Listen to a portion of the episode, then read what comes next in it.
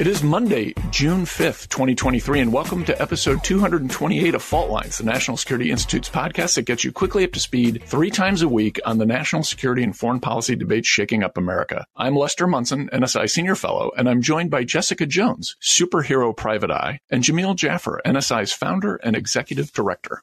So today we're going to talk about tensions between the U.S. and China, which have come to a head of sorts over three recent events. One is an encounter in the air over the South China Sea from about 10 days ago when a U.S. surveillance aircraft was buzzed by a Chinese fighter aircraft. And then two or three days ago, we had an encounter in the China, in the Taiwan Strait between a U.S. destroyer and a Canadian ship that were intercepted uh, in a way by a Chinese destroyer, which came very close, uh, particularly to the U.S. Uh, ship in the Taiwan Strait, which we should point out is international water subject to freedom of navigation. Anyone should be allowed to sail there. Uh, and then at the Shangri-La dialogue over the weekend in Singapore, uh, the U.S. Defense Secretary Lloyd Austin uh, shook hands with the Chinese defense minister Li Shangfu, but they did not have a meeting. This meeting is the subject of some back and forth between the U.S. and China, and basically at the end,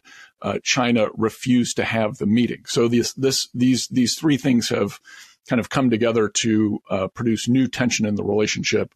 Uh, which was already tense between the U.S. and China, the two uh, largest economic powers in the world, the two largest military powers in the world, two very different ways of governing, U.S. embracing freedom and democracy, China authoritarian and communist to the extent that matters anymore. Jamil, what do we think of this new tension between Washington and Beijing? So look, I think this is I think, look, I think, I think this is obviously, you know, a, a continuing situation uh, with China, a continuing challenge.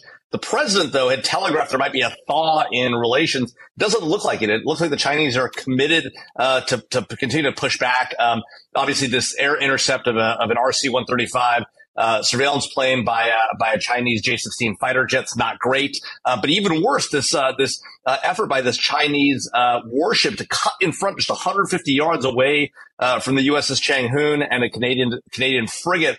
very dangerous move, up, almost almost causing a collision there in the Taiwan Strait, as you correctly point out. Um, a, a, a, a, you know perfectly open to international transit, um, and not and that is not something appropriate for the Chinese to do. Um, and then, look, I will say, um, you know, we do have the Chinese defense minister under sanctions. Uh, he has been under sanctions since he had his prior job in 2018 for for buying uh, Russian fighter jets um, and Russian, uh, you know, S-400 uh, missiles. So he's been under sanction under CAATSA for a while, congressionally uh, um, uh, passed sanctions.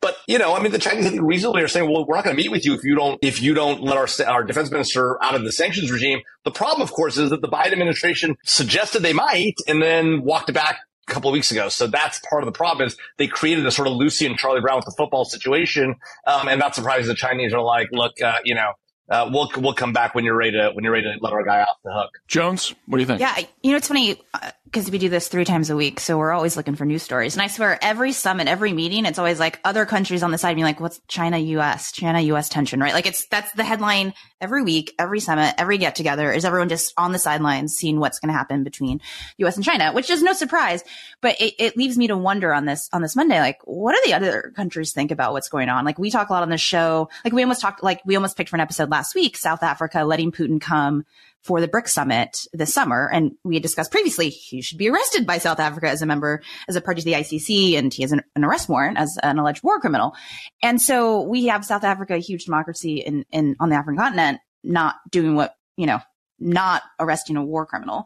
And so I, I just wonder, you know, I, we, we, it seems very obvious to us the provocative actions by China and we're, you know, freedom of navigation, supporting Taiwan. I just think what other countries on the sidelines are thinking about this. If we can't really shore up that much support beyond our European allies for Ukraine, something were to happen over Taiwan, I just, I'm left wondering what's the global narrative and like, what do other countries think about this tension? Are we the provocative country according to other countries? Jamil already hates it. Well, China is clearly trying to make it look like we're the provocative right. country, right? Uh, and they're and they're giving some sort of weird uh, permission to countries in the de- developing world to to not have to pick sides here. I'd be a little, you know, it's one thing to be concerned about the South Africas of the world and and countries that are really kind of out of the fray between the U.S. and China.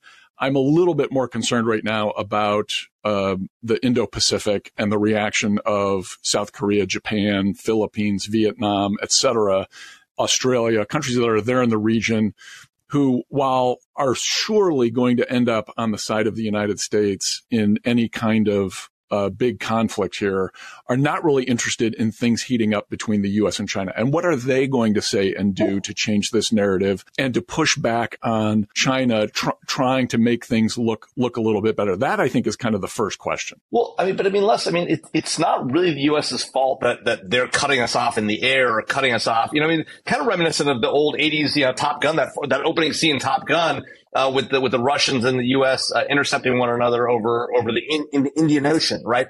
I mean, look, this is the Chinese fault, right? Their it's their government's decision to cut us off in the Taiwan Strait. It's their decision to go after our our surveillance plane flying in, in over international airspace. So, I mean, I'm not sure how the, the allies can read it any other way. Remember, three to five billion dollars of trade flows to the South China Sea. Um, and we have to permit the freedom of navigation in those spaces. And so there's nothing inappropriate about what the U.S. is doing why wouldn't our allies support us? And I'm not sure, just like, okay, so, so what is the international narrative? First of all, who cares what the international narrative is, uh, with other, with other folks? What matters is our allies and partners in the region.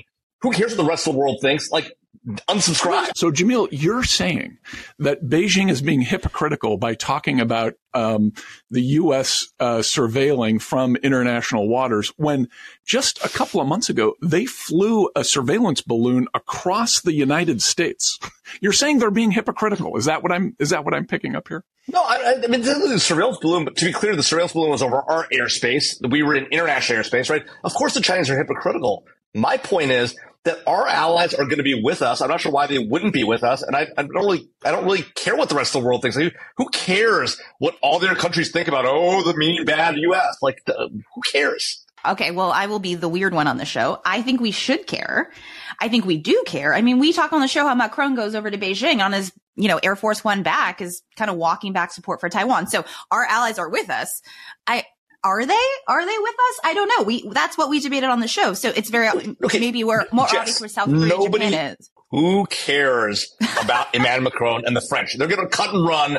They're going to cut and run at the last minute, anyways. Exactly who cares? Comment. They think like literally no. And by the way, at the exact same time Macron said that, Ursula von der Leyen, the president of the European Commission, said the opposite. So the French can go pound a lot of time and a lot of money trying to effectuate policy and opinions amongst all the countries of the global order. So we do care. Unsubscribe from the French. What the French think. Don't care. But beyond this is not caring about the French. Let me try to hit this bull between the horns, between the Jones and Jaffer horns here and say the Biden administration from the top, from the top, from the president, from President Biden to Jake Sullivan can do a better job messaging what the U.S. policy is here we can be tough and still be open to conversations with the Chinese.